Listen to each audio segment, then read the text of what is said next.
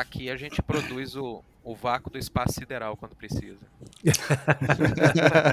tá gravando, hein? Tá gravando aí. Não falem mais besteira. Aí, aí eu vou embora. Então. Todo mundo fala, galera. uh...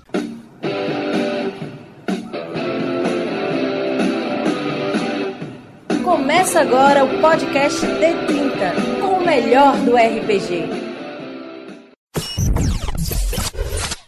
Olá, você RPGista que está ligado no podcast D30, o melhor podcast das galáxias. E hoje nós estamos aqui para falar sobre um grande lançamento que é o RPG Rebel R do Júlio Matos e do Thiago Marinho, que está aí maturando durante um tempão e saiu com financiamento coletivo pra gente, galera. Boa noite. Olá, boa noite, boa noite, pessoal do D30 aí. Primeiramente, obrigado pelo espaço espaços para a gente falar do RPG são muito importantes e é sempre bom estar aqui, ser convidado de vocês, um prazer enorme. Oh, o Janari me cortou justamente quando eu ia falar que eu estava diretamente da engenharia da Star Lovelace, cara. Porra. Pô, aí não vale. Ficar ligeiro, pô. Gente, já tomei tanto tiro nessa Lovelace aí, viu? é, Júlio? É verdade, é verdade. É verdade. Bom, para quem, pra quem não tá vendo a gente na webcam, que a gente tá se olhando, aqui é o Malen. Eu sou o Zé Marcelo, oficial de comunicações, mas as comunicações que eu entendo são só aquelas de faixinha, tá? De telecom, de aparelho, porque de comunicação mesmo, quem entende aqui é o Janari e o Marcelo Lacha, né? O Janari tá Isso é verdade. Essa área aí hoje, então eu vou ficar só na divisão de engenharia aqui como backup. Tiago Marinho aqui falando, então pra vocês me conhecer também, né? Sim. Vamos começar falando sobre essa ideia que vocês tiveram. Eu lembro que o, o Rebel ele começou, se eu não me engano, ele foi publicado lá na, no, no, site da editora com, com, como panfleto em 2019, né? Eu tava em fase de testes, alguma coisa assim, e eu dei uma lida e tal. E foram bastante tempo, né? Teve bastante, foram bastante, é foram anos de teste para vocês darem afinada e tal.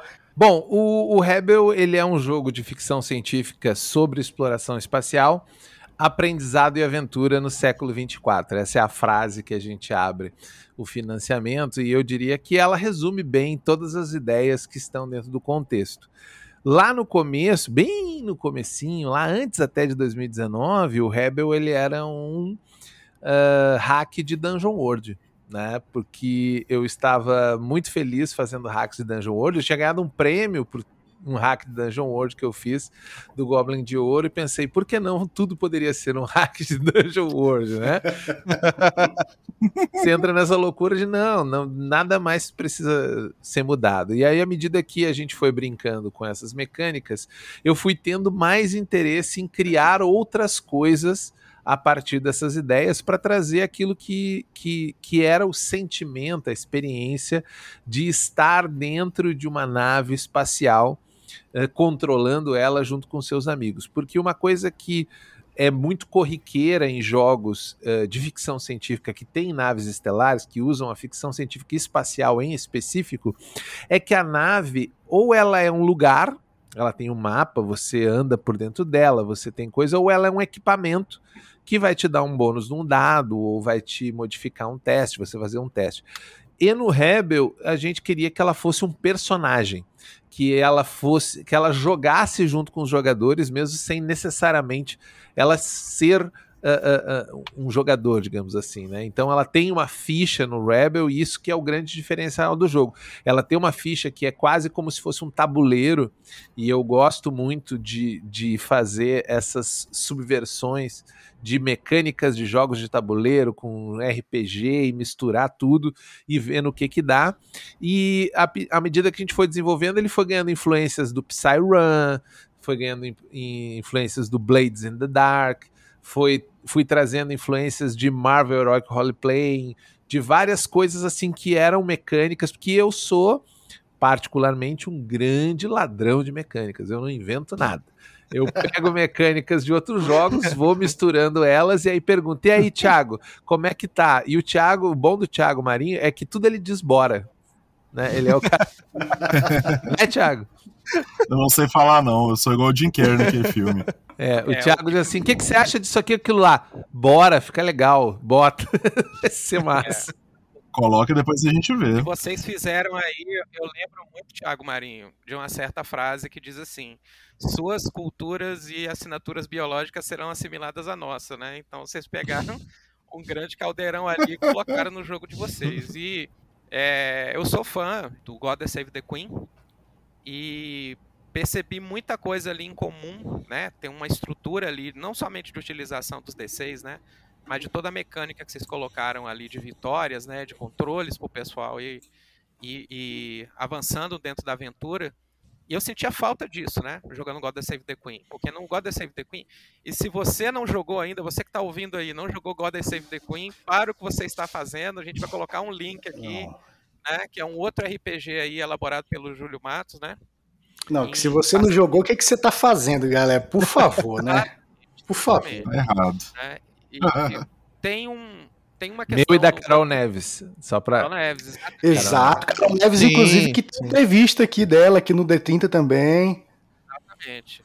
É, tem uma questão lá no God Save the Queen que a gente percebe as agentes andando ali fazendo as coisas, mas não tinha uma casa, como você disse, né?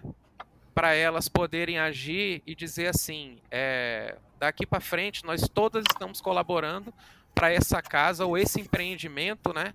Que para quem não sabe, empreendimento em inglês é enterprise, é esse empreendimento aqui e por outro lado, embora Star Lovelace foi uma sacada de nome para a nave que ficou sensacional, tá? Então, essa mecânica de vitórias e de é, complicações, né, que vocês chamaram de entropia ali, para o pessoal ir para quem está narrando e dando aqueles probleminhas na nave, que falou assim, não, você fez isso, mas você teve que reparar alguma coisa rápido e deu esse probleminha.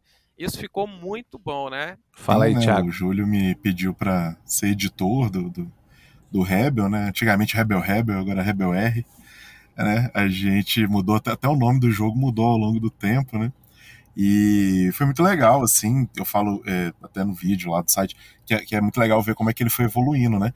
Porque o primeiro, a primeira a barreira que a gente teve foi exatamente essa aí que você falou. Tipo assim, a gente foi fazer um playtest, a nave tava funcionando lindo, assim, quando a gente tava dentro da nave, a gente viu que ela funcionava, aquela ideia ali de ir alocando os dados e aquilo e dificultando um pouco mais, né? Porque os espaços vão ficando preenchidos, você já não vai conseguir repetir aquela ação, né? A não sei que o capitão ali dá, um, dá o signal dele. Mas é, é, é legal porque aquilo ali a gente viu assim, cara, esse aqui funciona, né? Tá precisando refinar, a gente precisa né, dar um ajuste fino, mas isso aqui tá perfeito, maravilhoso. Quando a galera saiu da nave e foi tentar fazer um negócio, o Júlio olhou assim e falou: Caraca, velho, dá, dá pra ver escrito na cara dele assim: Puta que pariu, isso não, não dá pra fazer. Desculpa o palavrão. É, e aí a gente viu que aquele pedacinho ali tava. Né, apesar de ter muita coisa do Godes ali que já tinha testado, tem umas coisas, né, uns pensamentos diferentes, a forma como os perigos funcionam, né, a forma como as ameaças agem e tal, acaba que muda um pouquinho, né? Bebe daquela fonte ali do Godas, mas não é a mesma resolução, né? Então ali teve que começar a dar uma trabalhada. E eu acho que daquelas primeiras iterações para hoje, o jeito como eu junto o, o, o as, entre aspas as, as, classes e backgrounds de personagens ali, né? Eu vou ter ali o meu roqueiro espacial aposentado que é um piloto, né? Eu vou ter o meu ex-mercenário ali que hoje é o segurança da nave e tal. A, forma como ele, isso junta, faz a, a pilha de dados funcionar, porque esse cara vai ter as operações básicas dele, as operações específicas, um poderzinho ou outro ali que vai afetar a pilha, algum equipamento, né? Você vai rolar aquilo ali e aquela pilha naturalmente vai desenrolando a cena eu vou tentar controlar aqui o, o, perigo, né? Eu não vou conseguir vencer ele com esses dados piores aqui, mas eu controlo, pelo menos ele não vai me ferrar. Esses dados melhores eu já vou resolver um pedaço da situação, talvez não toda, vou precisar da ajuda dos meus amigos. É, e tudo isso vai funcionando, é, é, vai encaixando, e, e o, o, os jogadores, junto com o Zig, eles vão construindo, né? A, como, como a gente fala muito dentro de, de RPG sobre a história emergente, né? cada rolagem de dados dessa, ela vai contando dado a dado uma história emergente muito legal da galera contra aquele desafio atual, assim, né? Então eu acho, hoje eu falo assim, são, entre as, são como se fossem dois minigames, né? O minigame da nave e o minigame do, do, dos personagens resolvendo ali as situações. Ambos funcionam com um sistema super similar, então você não vai ter que aprender duas mecânicas completamente diferentes, mas a sensação do que você está fazendo é muito diferente. A sensação de estar tá dentro da nave é muito parecida com aquela do que eu até joguei com os meninos aí, né? O Star Trek, a gente jogou aquele Star Trek RPG novo, né? É aquela sensação, cada um tem um posto na nave, cada um tá fazendo um negócio, e é uma sensação bem forte disso, cara. Eu sou piloto, eu sou responsável por isso aqui, por manobrar a nave. Eu tô aqui mexendo na engenharia, galera, tá pegando fogo aqui, maluco, pera aí, capitão. E as ações de cada jogador completa do outro. Então Isso. eu lembro quando a gente jogou Star É. Trek, por exemplo, eu era cientista, eu escaneava a nave inimiga e passava pra você, que era da segurança, né? Olha, tem um ponto vulnerável. Isso. E até no jogo rápido tem uma cena parecida com essa, né? Dizendo, olha, Sim. tem É. um de asteroide ali que a gente pode explorar, né? Usa isso aqui, piloto. É fácil comparar porque a, a Star Lovelace ela é, é uma nave de pesquisa, né? Então acaba que ela lembra bem, assim, né? Uma vibe Star Trek. Que é uma outra coisa que é muito legal no jogo, né? Que aí, talvez deixar o Júlio falar um pouco mais, que o tipo da nave que você escolhe meio que direciona a tua campanha, né? Exato. Uma nave de pesquisa, você vai pra uma vibe meio Star Trek. Uma, uma, uma nave militar, tu vai ali pra um, uma vibe meio Starship Troopers, talvez, né? Um, O Mass Effect da isso. vida. Ou se você quiser pegar ali uma nave de caçador de recompensa. É, Isso, isso foi uma coisa que, que eu senti, Júlio, até é, na, na divulgação de vocês, quando vocês fizeram, justamente vocês fazendo essa distinção do tipo, ó, você pode ter uma vibe é, StarCraft, você ter- pode ter uma vibe Firefly, você pode ter uma vibe Han Solo, uma vi- vibe do solo, né? Então, é, É, é um jogo, é um jogo extremamente pretensioso do ponto de vista mecânico de história. Não pretensioso que a gente é cuzão, não é esse o caso, a gente não é. Mas o jogo ele somos. pretende, né? Ele pretende que você quer jogar ficção científica, não interessa para onde você vai, ele consegue te entregar aquela experiência, porque se a gente for afundar para quem gosta mais do do nerdismo mecânico da coisa, né? Se você pegar o God Save the Queen, ele é um jogo pulp.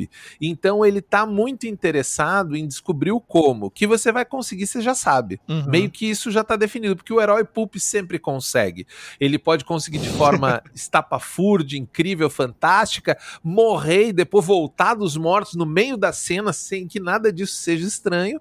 Ao passo que na ficção científica não, na ficção científica as coisas têm peso, elas são, são problemas que evoluem, se desenvolvem, e a, e- e- e a mecânica do Queen System, o que, que ela tá por trás, né? Dessa, dessa mecânica tá do Goddess e digamos que ele é um 2.0 no Rebel.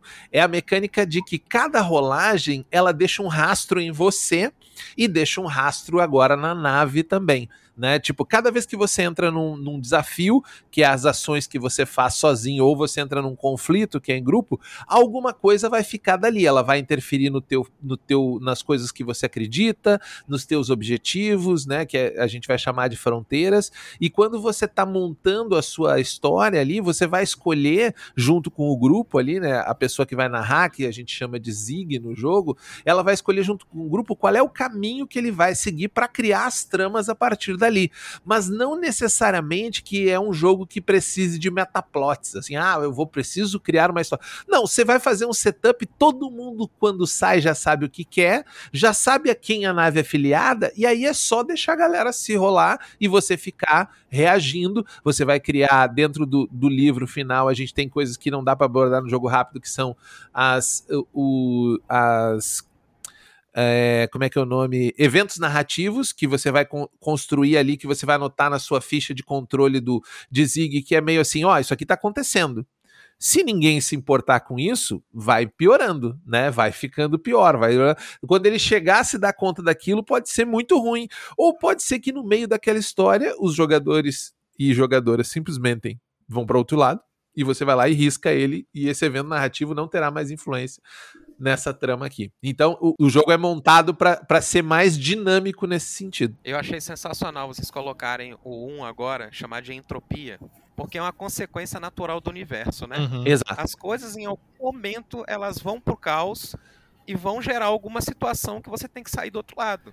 Isso não necessariamente é ruim, Não, é algo É o movimento natural das- do universo. To- todo uni- segundo, né, a maioria do que a gente entende até agora, né, o, a- o grande problema universal da energia é a entropia, né? Porque você não tem como criar um moto contínuo e gerar energia infinita, porque existe entropia que vai fazer aquela energia des- se dissipar de algum, de algum Então a ideia é que é essa. Então estou indo muito bem nos meus dados.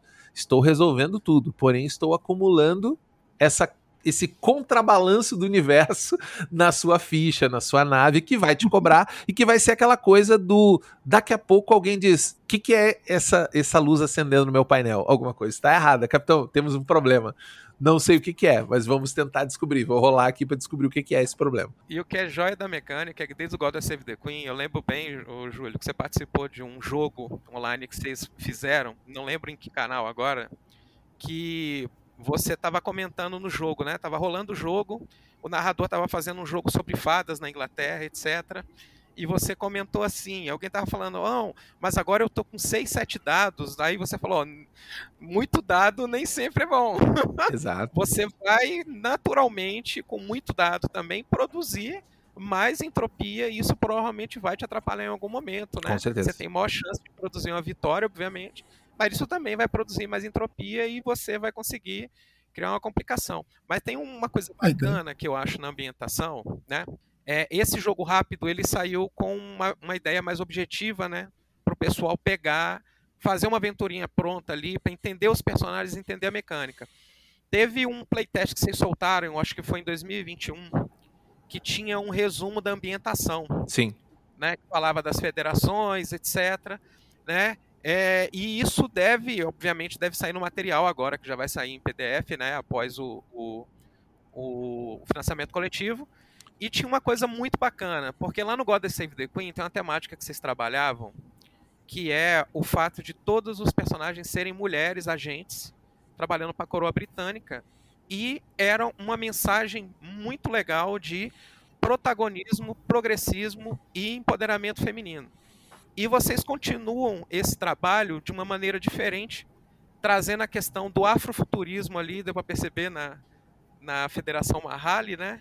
E a questão toda de é, o, pro, o, progresso que as mulheres vão trazer para o universo vai desdobrar em coisas muito melhores, né? O próprio fato das naves mães chamarem niotas da Federação Mahali, então para dizer assim, olha, esse progresso a gente chegou até aqui porque a gente conseguiu unir as diferenças e deixar pessoas que sabem construir, que sabem criar ter voz. Isso é muito bacana. É até muito legal você falar sobre isso em específico, porque eu sempre falo que ele não é um jogo afrofuturista porque eu acho que um jogo afrofuturista ele tem, ele quer desenvolver uma mensagem e ele tem, digamos, uma base da onde ele está calcada para divulgar essa mensagem. E eu só quis fazer uma civilização diferente. Não, não necessariamente ela tem esse, esse propósito, saca? Eu não tô, eu, eu não quero me arvorar de uma pauta que não me pertence. Ela não me pertence. Mas por que não? Se eu tenho a possibilidade de criar uma, uma civilização que é, entre aspas, e, a, e hoje em dia eu, cada vez mais eu coloco entre aspas a ideia de avançada ou mais desenvolvida, porque isso é um tema bem colonizador, né? Porque para eu ter mais, mais desenvolvido, eu tenho que assumir que existem subdesenvolvidos e que essa precisa ser exemplo dessa, e que na verdade nem uma coisa nem outra, elas são só diferentes. Elas Bacana. trilham caminhos diferentes, elas têm escolhas diferentes, a ponto de que uh, uh, essas civilizações, elas são todas de base humana, mas elas se consideram alienígenas uma para outra, porque elas evoluir, evoluíram no sentido carnavalesco da evolução, andaram em direção a algum lugar e não melhoraram nesse processo de formas completamente diferentes. Então, a Federação Mahali é uma ideia de uma federação utópica que convive num mesmo universo onde tem uma civilização distópica, onde tem uma civilização corporativa capitalista cyberpunk e aonde tem uma civilização xenofóbica fundamentalista religiosa também, porque eu enxergo o mundo como esse lugar recheado de utopias de poucos e distopias de muitos, né? Como que seria um futuro em que existem utopias de muitos e distopias de muitos também? Como que essas coisas se relacionam? Então, eu acho que afrofuturismo é um passo do ladinho ali, entendeu? Eu vejo que tá ali, tá, tá ali do ladinho, mas não era onde eu estava indo. Eu estava indo para outro lugar, eu estava indo para uma outra perspectiva de futuro, né? Uma perspectiva que que eu queria que tivesse algo que lembrasse Star Trek, mas não exatamente Star Trek. Eu queria que tivesse algo que lembrasse um, um outro eh, aspecto, mas não exatamente aquilo, né? Como eu falei, eu sou um grande copiador, então você vai ver muitas coisas re, uh, uh, mastigadas e regurgitadas de uma forma diferente dentro dos meus jogos. Que bacana. Eu gosto muito dessa ideia que eu, uma, uma vez até o Thiago, Thiago Rosa, né, ele citou que eu falei isso com ele, tipo, 20 anos atrás, e eu nem lembrava mais, que eu falo, não vale a pena ficar reinventando a roda, sabe? Tem muito jogo, tem muito RPG, assim, que eu vejo, eu falo, cara, ele fez desse jeito só para reinventar a roda, sabe? Eu, eu fiquei com o Mogeriz outro dia que eu olhei aquele do é o Crow, sei o que é Crow, que o cara rola um pool de D12. Eu falei, até comentei com vocês, é. Quiet and Crow. É isso. O cara fez um pool, ele, ele faz o World of Darkness, só que fez um pool de D10 é um pool de D12. Eu falei, cara, pra que D12? Quem tem 10 D12, velho? Tipo assim, sabe? É, você fica muito naquele senhor pra quê? Então, cara, tem um negócio ali, você viu que funciona, pega, adapta ali pra teu negócio e mete o pau, né? Que é completamente diferente do motivo pelo qual Áureos, os dançarinos da lua, que é o jogo do Rei Uzi, que ele só usa D8, mas porque todos os outros dados que a gente testou naquela roda, eles não, não rebolavam para fora da roda. Eles uhum. paravam e ficavam ali. e aí não adianta, tinha que ter que bater ele e rebolar. E o D8, pô, o D8 dá exatamente o que a gente quer. Aí, pô, mas quem é que tem D8? Azar. Agora você faz o jogo com D8, que é o D8 que fazia. É, agora precisou, precisou né? do D8. Fez um sentido, né? Fiz, testamos com o D12. O D12 ia parar no raio que o parta, porque ele rola, né? Então não dá. Ele vai embora, eu ele lembro. Tem que dar, ele tinha que dar duas voltas e parar, entendeu? E o, e o dado que dá duas voltas e para é o D8. O D6 não, não roda, ele fica travado ali, ele não se mexe. E qualquer outra coisa maior, D10, D12, ele vai embora, roda demais. É. O D10 em diante vai embora, vai embora pra outra roda. Pra, Exatamente. Pra roda do ralo. O D10 é o peão da casa própria. Exatamente. Precisava de um dado que desse um martelo, não é isso? Exato, ele precisava dar duas giradas, porque é. quando o outro batesse nele, então tinha um propósito ali, né? Uhum. Por que, que, aquele, que aquele dado? Então eu acho que as coisas nos jogos precisam ter um propósito. Mesmo que você não consiga atingir o teu propósito de forma excelente, porque também não adianta você dizer, nossa, eu escolhi aqui, eu sou o máximo e eu, o meu jogo entrega tudo que eu pretendia. Talvez não, talvez eu, você não consiga explicar bem uma mecânica, talvez aquela mecânica não conecte, porque o RPG em si ele tem essa característica da incompletude, né? O jogo só é o jogo quando jogado e para ser jogado ele precisa ser entendido e há uma interface aí que é cognitiva. Não é nem tipo, ah, eu expliquei, mas existe uma interface cognitiva de eu entender e eu agir a partir daquele conjunto de regras. Então, pode ser que lá na frente não entregue. O, na maioria dos testes, a maior probabilidade é que entregue, mas pode ser que não entregue. Mas se você tinha um propósito, eu acho que a chance de você chegar na maior parte da, da, das vezes no mesmo lugar, por exemplo, eu tenho o propósito de que as pessoas, durante uma partida, a tripulação converse sobre a nave. E eu preciso gerar mecânicas para isso. Não adianta eu querer que um grupo, por, eu vou pegar um exemplo que bater no D&D é sempre gostoso. No D&D, eu queria muito que meus jogadores conversassem durante a aventura. Não tem nada ali para eles conversar. A não ser quem bate primeiro, qual que é. Mas fora isso, não tem estímulo. Se, se um cara não inventar um motivo para fazer uma pergunta pro outro, assim, cara, por que que hoje o sol nasceu? Não tem, não tem uma mecânica que te impulsione para isso. Né? Logo, é mais fácil que as conversas desse tipo, as conversas em game, digamos assim, uh, não aconteçam. Né? Porque não tem mecânica para isso. E eu acho muito bacana isso, desde o God of Save the Queen, né? Essa coisa das personagens, elas trocarem confidências, trocarem alguma coisa, você recuperar a sua, o seu ímpeto, né? A sua vontade de continuar jogando, a questão toda do seu destino, né? Do legado, de se você fizer uma ação, você marca um dado ali e você começa a trabalhar e ser melhor porque você está acreditando mais, porque aquilo que você estava pensando no seu destino está começando a acontecer. E no Rebel, não só na nave, mas em todos os momentos do jogo você está conversando. Né? Tipo assim, cara, eu, eu, eu tenho a habilidade de resolver X, Y, Z coisa aqui, cara. Você consegue resolver aquele lado de lá. Tipo assim, eu vou, eu vou desligar esse aparelho aqui, essa, esse canhão que está atirando na gente, mas alguém tem que abrir aquela porta do lado de lá. Eu não tenho. A, a meu, meu pool de dados ele não serve para abrir uma porta, ele serve para destruir um negócio. Aí então você tem, tipo assim, é, é, muito legal você ver que a galera tem essa, essa interação constante, né? E a nave tem aquele. É todo aquele tecnobabble de, de, de, ficção científica, tipo, caraca, a gente tem que desviar os escudos pro lado de cá. Não, mas não tem energia pra gente andar sem desviar os escudos. Né? E acontece isso no jogo, aconteceu isso nas partidas que eu joguei, né? Então é muito legal que você fica no Tecnobabble bizarro assim, gente, eu tô tendo que arrumar um negócio aqui, capitão, tá pegando fogo. Então é, é, é, é muito legal, e dependendo dos personagens que estão presentes, não só é, é, a, a, conjunção, a combinação do personagem, dos tipos de nave, tipos de personagem, gera um negócio diferente, né? Às vezes que eu joguei assim, é, é, isso deu uma mudança muito grande. Teve uma vez que eu joguei com alienígena, uma vez que eu joguei sem, né? O, o alienígena, e, e, só a presença do alienígena já muda a vibe inteira, assim, do, do, da partida, né? Eu não sei se você lembra, a gente fez um teste que o João jogou com um engenheiro que era uma raça peixe. E aí a engenharia era inundada. Toda a, a, ou seja, os outros não conseguiam entrar na engenharia. A engenharia no aquário era onde o engenheiro ficava e ele era o único que precisava sempre estar de traje espacial quando estava um mundo normal. Porque o traje dele era cheio d'água, ele era uma raça peixe. Ou seja, Nossa. dá pra fazer essas maluquices no jogo. Isso gera toda essa interação. É, muito legal.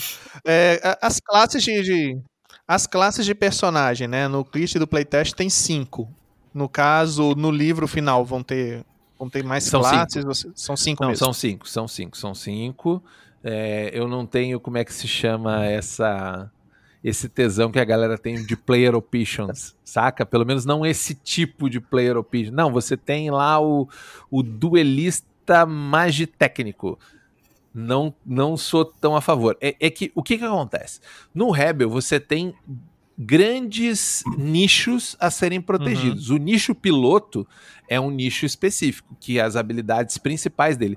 Mas quando você encaixa ele com o perfil, escolhe o legado e você percebe que todas as operações, tudo que tá lá de lista de operações, não é que nem lista de perícia que você vai escolher, uhum. são sugestões e você pode inventar o que você quiser para ser a sua operação e pode inventar o que você quiser para ser a sua especialização, desde que a coerência disso te leve a ganhar mais um dado em um determinado momento. Por exemplo, ah, eu sou um especialista em energia e a minha energia se especializa em escudo, e o meu escudo é um escudo X, saca? Uhum. E, e, uhum. você tem essa, essa, essa ida vertical para em direção à especialização ou horizontal, não. Eu sou especialista em energia, sou especialista em, em eletromecânica, sou especialista. E você vai inventando esse seu personagem. Então, um piloto negociador com a passado sobrevivente, dois personagens podem não ter absolutamente nada a ver um com o outro, dependendo de como você organizar suas operações para ter um nicho melhor ou outro. Então, como ele é muito aberto nesse sentido, né? Uhum. Eu não achei necessidade de ter mais do que o que seria o kit básico, né? Que é piloto, cientista, engenheiro, uh, comandante que tem uma que é, que é um, meio que um canivetão suíço, o grande Warlock de, de, de Rebel, né? O cara que hum, tem sim. habilidades de suportar todos, né? O, o, comandante não é quem manda, é quem assume a responsabilidade, essa é a, é a, ideia por trás do comando, né? E o segurança operativo, que é aquele que vai pra porrada, o que vai, é, é o grupo de descida, né? Uhum. Os, os, os red shirts lá da vida, né? A galera que vai pra, que vai pra morrer. uh, mas no caso, não, não é essa a ideia, né? que ele não é a ideia dele ir para morrer, ele, ele tem que se salvar no final. Voltando um pouquinho no tempo lá, fazendo um paralelo do, do, do jogo aqui com o, o primeiro de ficção científica que o Júlio lançou. O ED. O ED. Que é fenomenal. O Zé, eu e o Zé, a gente gosta. O Malen também é um jogão. jogão. Mestrei no penúltimo D30, inclusive, uma mesa de UED. Verdade. Que massa. Fico muito feliz. E, é, e, e, na minha opinião, ele é muito aquém do que ele podia ser. Mas é muito legal que tem uma galera que gosta. Mas hoje eu olho para ele assim, nossa, tanta coisa que a gente podia ter feito diferente nesse negócio. Podia ter ido além, podia ter sido mais experiência, né? Cara, é, é, é, fenomenal. Mas o que eu acho mais interessante, assim, é essa transformação, essa evolução daquele jogo lá de sei lá, eu nem me lembro quando foi que ele saiu, que já tem tanto tempo, né? Ele tá quase fazendo 10 anos já. Quase 10 anos. É, por aí. É, 2011, por aí, 12. 2011, eu acho. E eu queria saber assim, como é que foi essa evolução, tanto de mecânica quanto de evolução na, na ideia de cenário, porque os, na questão do cenário, apesar da diferença enorme, né, entre um e o outro, eu acho que ele tá mais para é, é, o ED do que para God Save the Queen, né? Então, na questão ambientação, né? Assim, por, por assim dizer, na questão da, da, da ficção mesmo. Então é difícil pegar a ambientação e colocar junto da mecânica para você criar a entrega que você estava falando, Júlio. E eu acho isso fabuloso. Eu, eu não presto para ser design de jogo, não, porque eu não ia conseguir pensar nessas porra nunca. nunca. Ah, 2013. É. Foi a. 2013 é 10 anos esse ano. 10 anos, 10 anos. É 10 anos aí. É aniversário de 10 anos. Uh, eu acho, Damascena, que o que, o que muda com o tempo, principalmente, é o número de coisas que você conhece e que lhe dão outras perspectivas daquilo. Mesmo se você pegar o ED, ele é originalmente uma ideia que eu queria representar a escassez de uma forma mais mecânica do que numa forma alegórica, digamos assim, né? Então a ideia dos dados que, que se perdem, que tá, é para é, é provocar aquele sentimento que todo mundo que joga, eu sempre digo, quando, depois da primeira rolagem, todo mundo se olha e diz assim, galera, vamos com cautela, porque aqui se a gente não for com cautela, e não tem isso escrito em nenhum lugar no livro que você tem que ir cautela, é a mecânica que chega e diz assim, cara, ou você vai com cautela, ou você morrerá em sei lá, em dois encontros, talvez três, entendeu? E, e, morreu, e acabou, porque é um jogo sobre morrer, né? É um jogo sobre dar um fim e acabou, e não tem mais o que fazer. E, e por ele ser uma experiência mais contida, digamos assim, ele tem menos aspectos para fugir desse centro mecânico dele, né? Diferente do Goddess, por exemplo, em que, é, do, o, o Goddess também, mas o Rebel, isso que o, que o que o Thiago falou muito bem sobre os testes em que a gente tinha uma, a gente queria, né, que uma mecânica resolvesse tudo.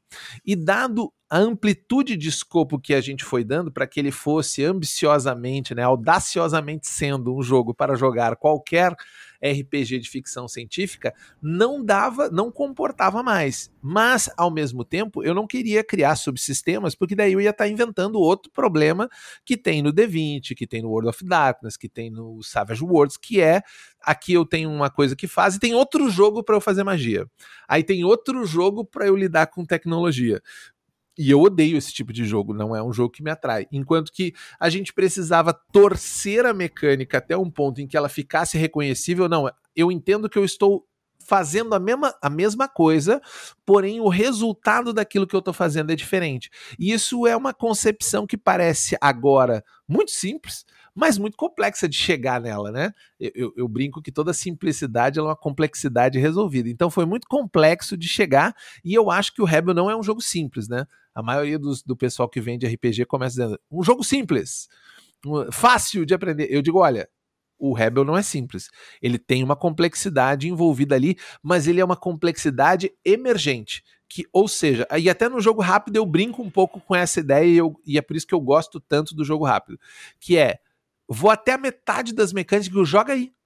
Como assim? Já dá para jogar. Vai, joga aí e depois você se preocupa com as coisas mais complexas. E o livro tá nessa vibe. Você aí que tá montando, monta aqui e faz eles dentro de um lugar e faz a galera sentir o personagem, beleza, agora vai pra nave. Agora a nave, porra, a nave agora é treta, hein? Tem que fazer um, tem que cuidar. O, o, o, comandante pode jogar dado em todos, eu só posso jogar dado aqui, eu só posso fazer isso, eu tenho aquele outro, eu tenho que cuidar da energia. Tenho... Começa, entendeu? Então ela é uma complexidade que vai emergindo e o jogo é montado para que ela vá se revelando aos poucos. Eu acho que essa é a grande diferença do passado para isso que tem agora, né? Uhum. É, eu tenho uma experiência muito bacana com o God Save the Queen. Já mestrei ele uma meia dúzia, quase dez vezes, né? Meia dúzia, dez vezes já o God Save the Queen. Inclusive umas três vezes em conto de 30. Foi. E pessoas que não têm experiência com RPG chegam lá. Você explica de forma bem simples. Olha, esse resultado aqui, você vai ter um sucesso, você vai descrever o que você fez e como você fez. Esse resultado aqui, você vai me dizer o que você fez para tentar conter e eu vou te dizer o revés isso aqui eu vou guardar para mim para poder criar umas situações ali na frente. Nada mais complicado do que isso, se você for analisar. Aí tem a questão da complexidade que você está falando, é a questão da estrutura da cena. Mas depois que você começa a jogar, como você disse, né? A cena começa a fluir numa naturalidade que as pessoas começam a entrar no jogo, na ambientação, e que é isso que é muito bacana e que importa. E teve, teve uma cena, até te adicionando aí, para não perder esse fio, tá, senão depois eu vou me esquecer, Marcelo no, num teste que a gente fez, numa apresentação do jogo lá no, no Diversão Offline, a gente jogou com uma galerinha e tinha um casal que eles eram jogadores correntes. O, o, rapaz do casal era mestre e a menina jogava junto com eles e tal. E ela disse: Ah, eu jogo RPG, mas eu não jogo muito bem. Aquilo já me deixou meio incomodado. Como assim? Né, qualitativo. E aí ela foi jogar e, e, e, ela foi se apoderando das mecânicas, eu fui jogando, e ela disse, nossa, eu não sabia que dava para fazer tudo isso em RPG. Pois é. E eu falei, tudo isso, que não dá para fazer coisas, eu posso dizer o que eu faço e tal, não é só... Eu fico muito confusa na hora de saber qual que é o, a, a, o talento que encata com não sei o que, mas aqui eu fui só fazendo as coisas e eu tava fazendo tudo certo, e eu falei, e aí eu fiquei até emocionado, eu falei, caramba, era isso que eu queria fazer com o jogo. Que a pessoa jogasse, tipo assim, nossa, é só eu ir fazendo coisas, que é, o, que é a coisa que eu sinto quando eu jogo Dungeon World. Dungeon World, eu esqueço que existe sistema, eu vou fazendo coisas e o sistema vai me ajudando. E enquanto mais, eu, se eu escolher ser bardo, quanto mais bardo eu for, melhor o jogo funciona. E é isso que eu tento fazer em todos os meus jogos, porque é por isso que eu sou apaixonado por PBTA. Todo meu jogo tem o seguinte: eu te disse assim, você é o piloto. Quanto mais piloto você for, o, o sistema só vai te ajudar e, nossa, eu sou, eu sou, eu sou muito massa nesse negócio de ser piloto. Porque você tá sendo piloto, você tá pensando como piloto, você tá agindo como piloto, claro. saca? E tem uma transversalidade na ambientação que vocês colocaram, que eu achei sensacional. Esses últimos dias, para quem acompanhou lá no Instagram, viu bem, vocês foram colocando um personagem por dia. Vou pegar um personagem uhum. clássico aqui, que vocês conhecem da ficção, tipo o, o Rocket, né? Que é um, um engenheiro, né? Vou pegar, o Picard, que é comandante, e vou mostrando como seria isso num jogo de Rebel R. Né? E isso é tão fácil de você elaborando e vendo as possibilidades que já me pintou uma ideia. Próximo encontro D30, colocar uma mesa de Rebel R com uma, com uma ambientação que vocês não citaram lá, mas obviamente tem tudo a ver com o jogo de vocês, que é Galaxy Rangers, né? Oh, um clássico, e... um clássico.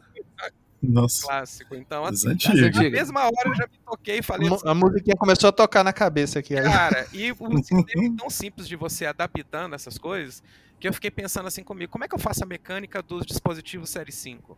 Aí me veio uma ideia e eu falei, pô. Não, e eu quero jogar outra coisa aqui, ó. Thundercats é ficção científica, hein? Uhum. Se vocês Aí, não ó, se deram pronto, conta disso, cara. Thundercats tem. Né? Silverhawks. Aí, né?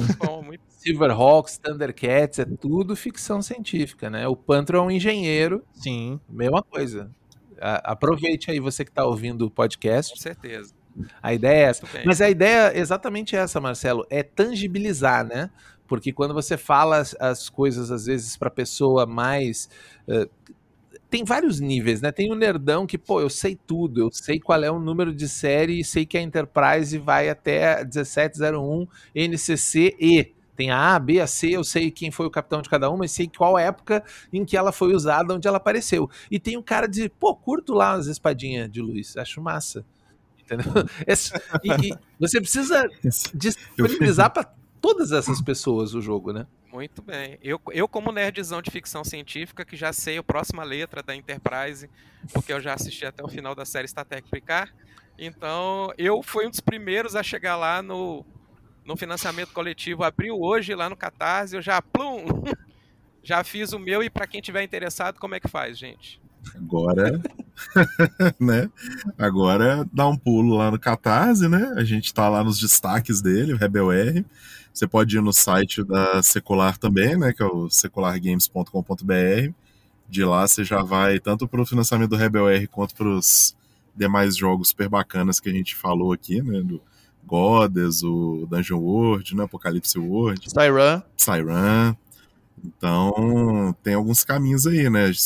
A, a Secular tá em tudo que é rede social, todas elas estão bombando aí de anúncio do Rebel. Então, procurem Secular Games na sua rede social favorita aí que você vai encontrar. É, e no Catarse ficou e, assim, bem fácil, tá né? Legal. Ficou bem fácil no Catarse, porque é catarse.me barra Rebel. Só Rebel. Se você Isso. não souber escrever Rebel, procura no Google que ele te mostra. É ficou fácil. perfeito, ficou fácil. perfeito. E assim, quem, quem tiver curioso, já em, no Catarse também tem o playset para baixar, o playtest. Há o é material de playtest para baixar. Se não pegou no Instagram, vai direto no Catarse que já tá lá. O jogo rápido mostra direitinho as mecânicas, tem uma uhum. aventura pronta lá, né? Uma, Como é que chama a aventura, Júlio? Fugiu. Incidente em Libel 4. Incidente Libel 4, lá para você já experimentar as regras. Né? Nossa homenagem a, a Érico Veríssimo, né? Do incidente em Antares.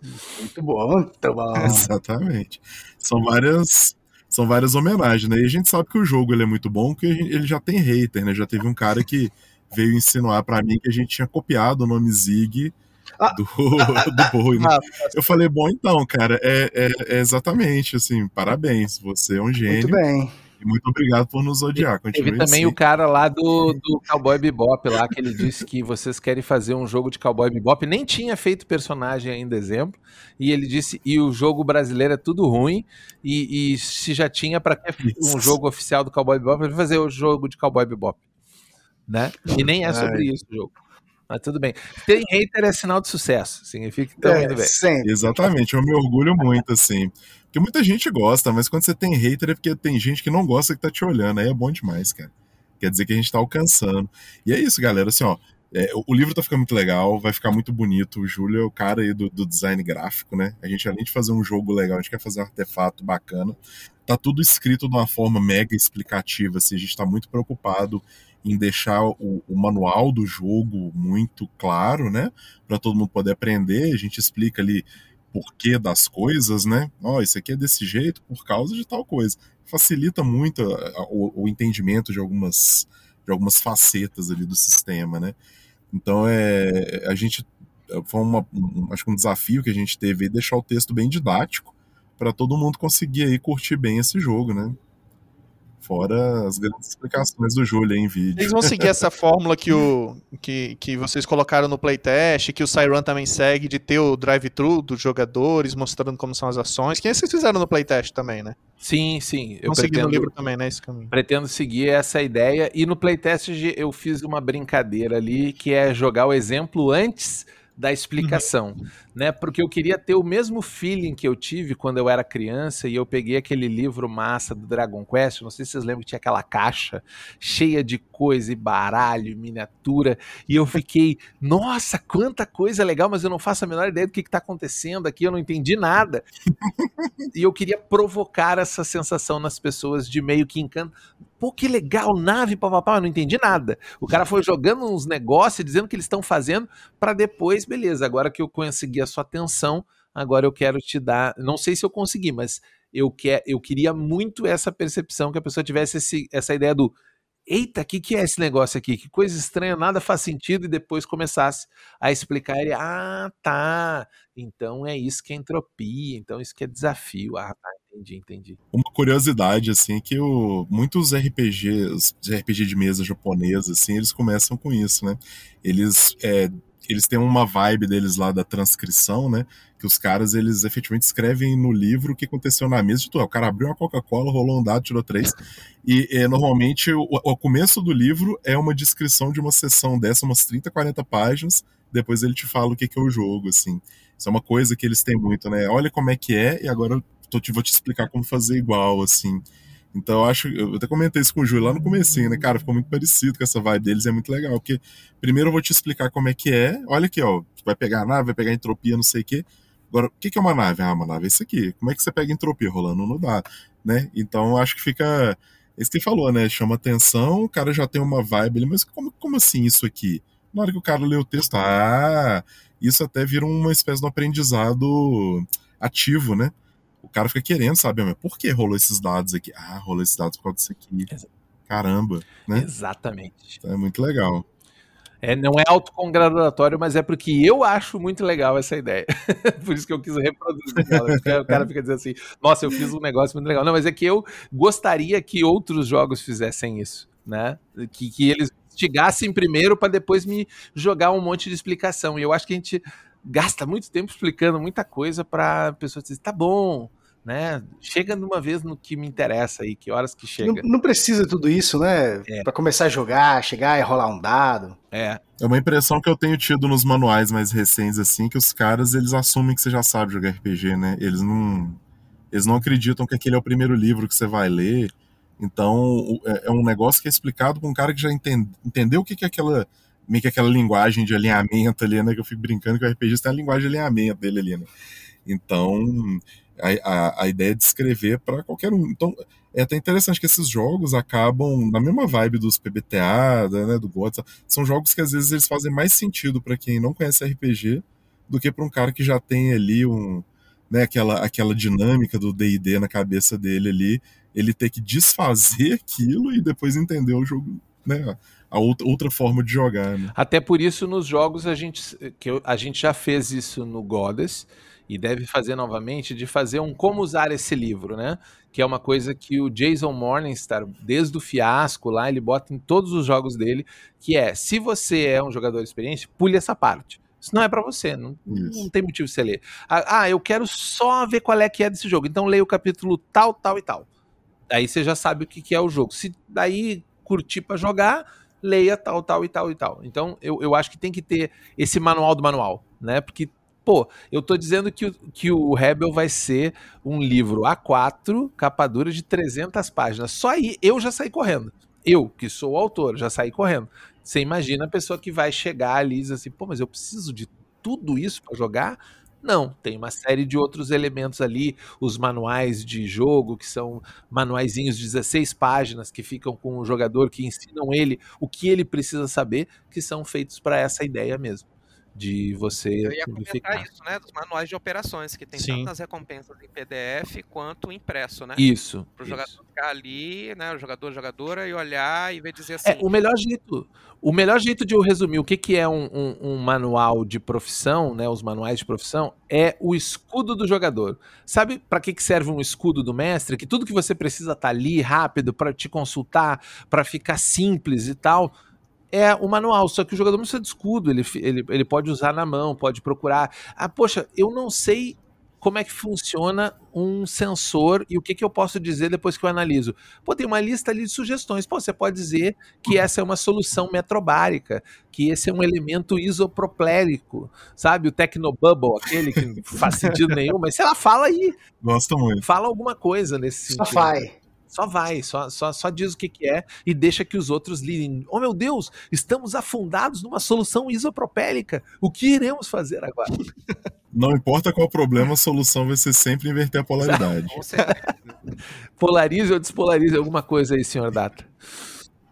Sensacional. e ainda tem o mapa da nave também, né? Que, que tá até como add-on para quem quiser, tem o mapa da nave como add-on e vai vir o PDF, né, também junto para Isso, o PDF ele tá na, na, tanto na, na, recompensa básica digital, mas também na recompensa uh, básica principal. Para a recompensa básica não ficar muito cara, a gente não colocou ele impresso.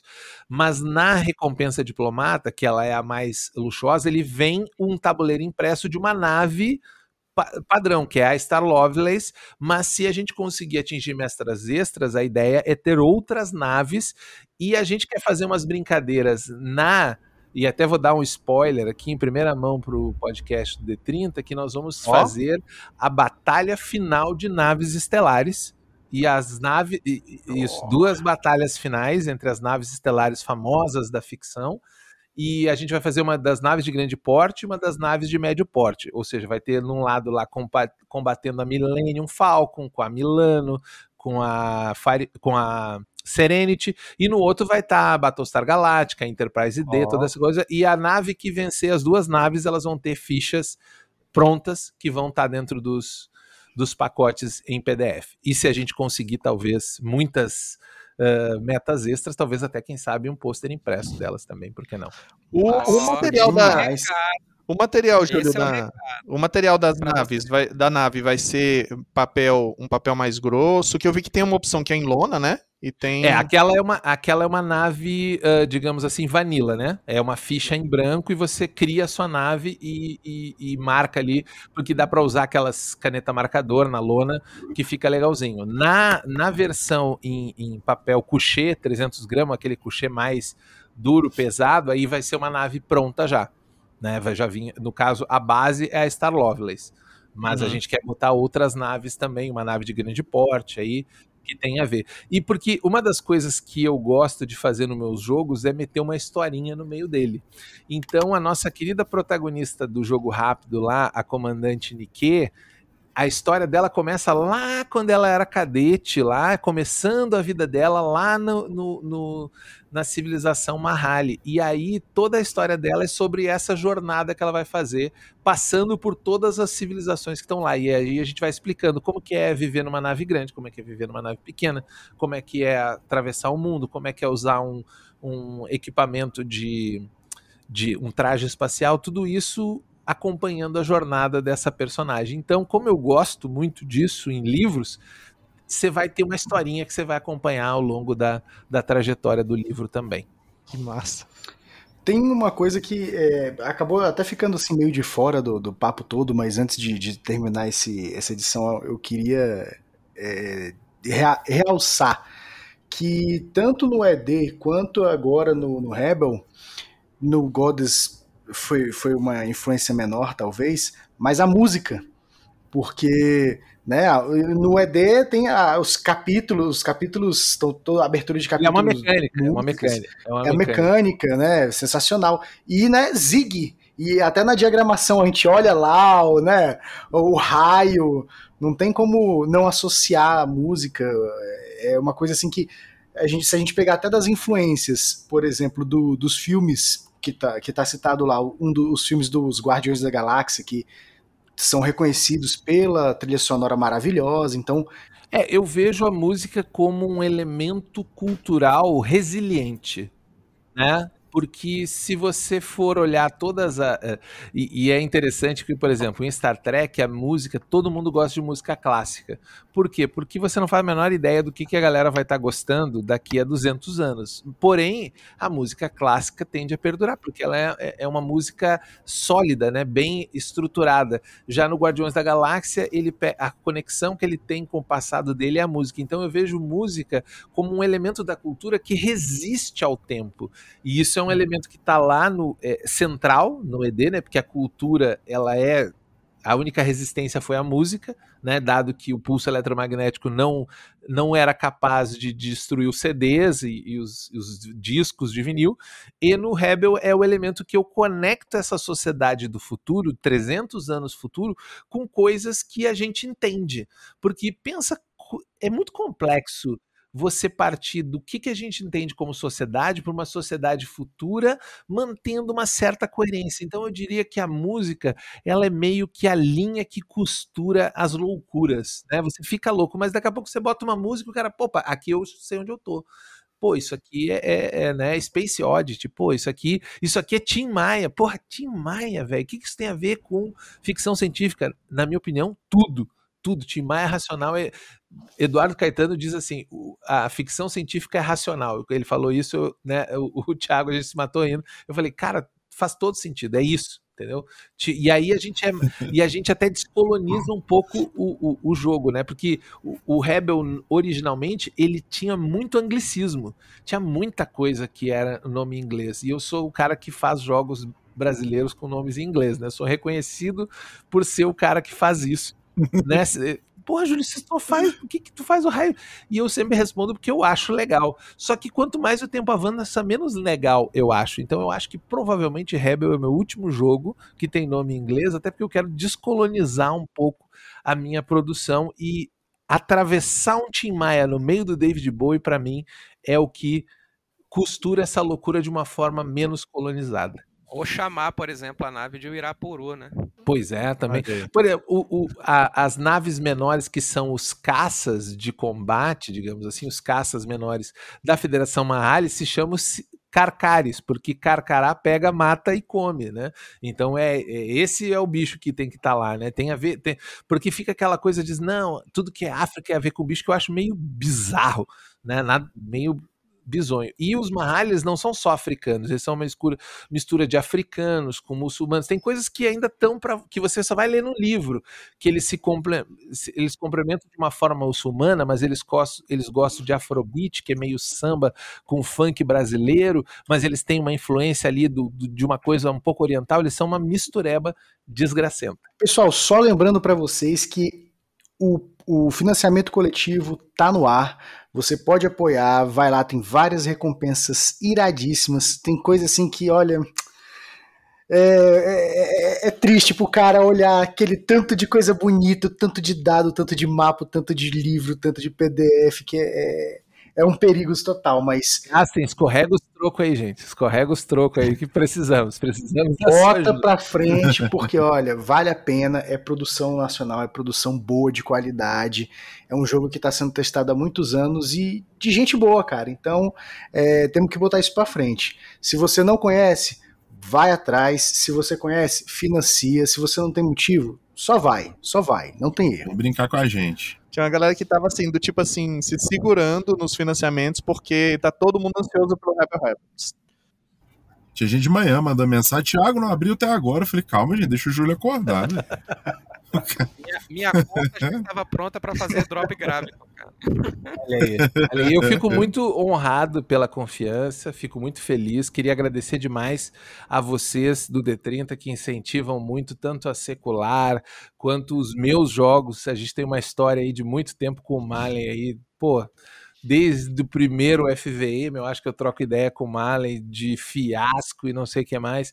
Então, essa história é, é, bacana. A Secular tem um histórico de entregas fantásticas. A gente tem um time doido, nos melhor sentido da palavra doido, e que e, outro, e, e me perguntaram no outro podcast que eu participei, e aí, quais são os lançamentos, qual é a agenda da secular. Eu disse, não temos nenhuma, porque a gente decide que vai lançar um jogo e é isso que a gente fica. A gente só pensa em Rebel, só vai, quando a gente entregar em Rebel, a gente vai parar, né, Thiago? E aí a gente vai pensar o que a gente Exatamente. vai fazer. Eu fico tentando o Thiago às vezes. O Thiago, descobri um jogo novo aqui, dá uma olhadinha aí, cara. Aí o Thiago fala, não, mano, agora não. Eu falei, pô, vou então tentar o Guilherme da Retropunk agora.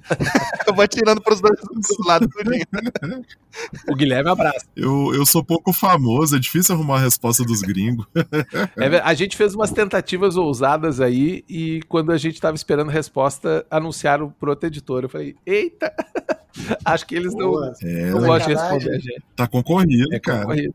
A galera tá caçando os RPG gringo tudo aí, tá difícil de chegar na Mas fila. que, que, que época boa para se viver. Mas que né? bom. Tem muito Exato. jogo, muita editora legal, muita gente É um ótimo problema pra se ter. Exato. A gente, eu acho que o mercado ao pouco ele tá, sempre tem, né, os aventureiros que aparecem, mas eles não duram muito e quem é bom fica. A Retropunk tá aí firme e forte, né? O Guilherme sensacional, eh, eh, eh, trazendo títulos. A gente continua devagar e sempre, né? A gente lança um jogo por ano, mas mas eu digo firme, devagar e sempre, né? É, é- isso não é uma, não é uma corrida de, de curto, né? É, é uma maratona, a gente vai no, no, no ritmo até o final. Então é isso, pessoal. Quero agradecer a todos que estiveram ouvindo até aqui. Valeu, galera. Valeu, pessoal. Grande abraço. Uhul, eu cheguei agora.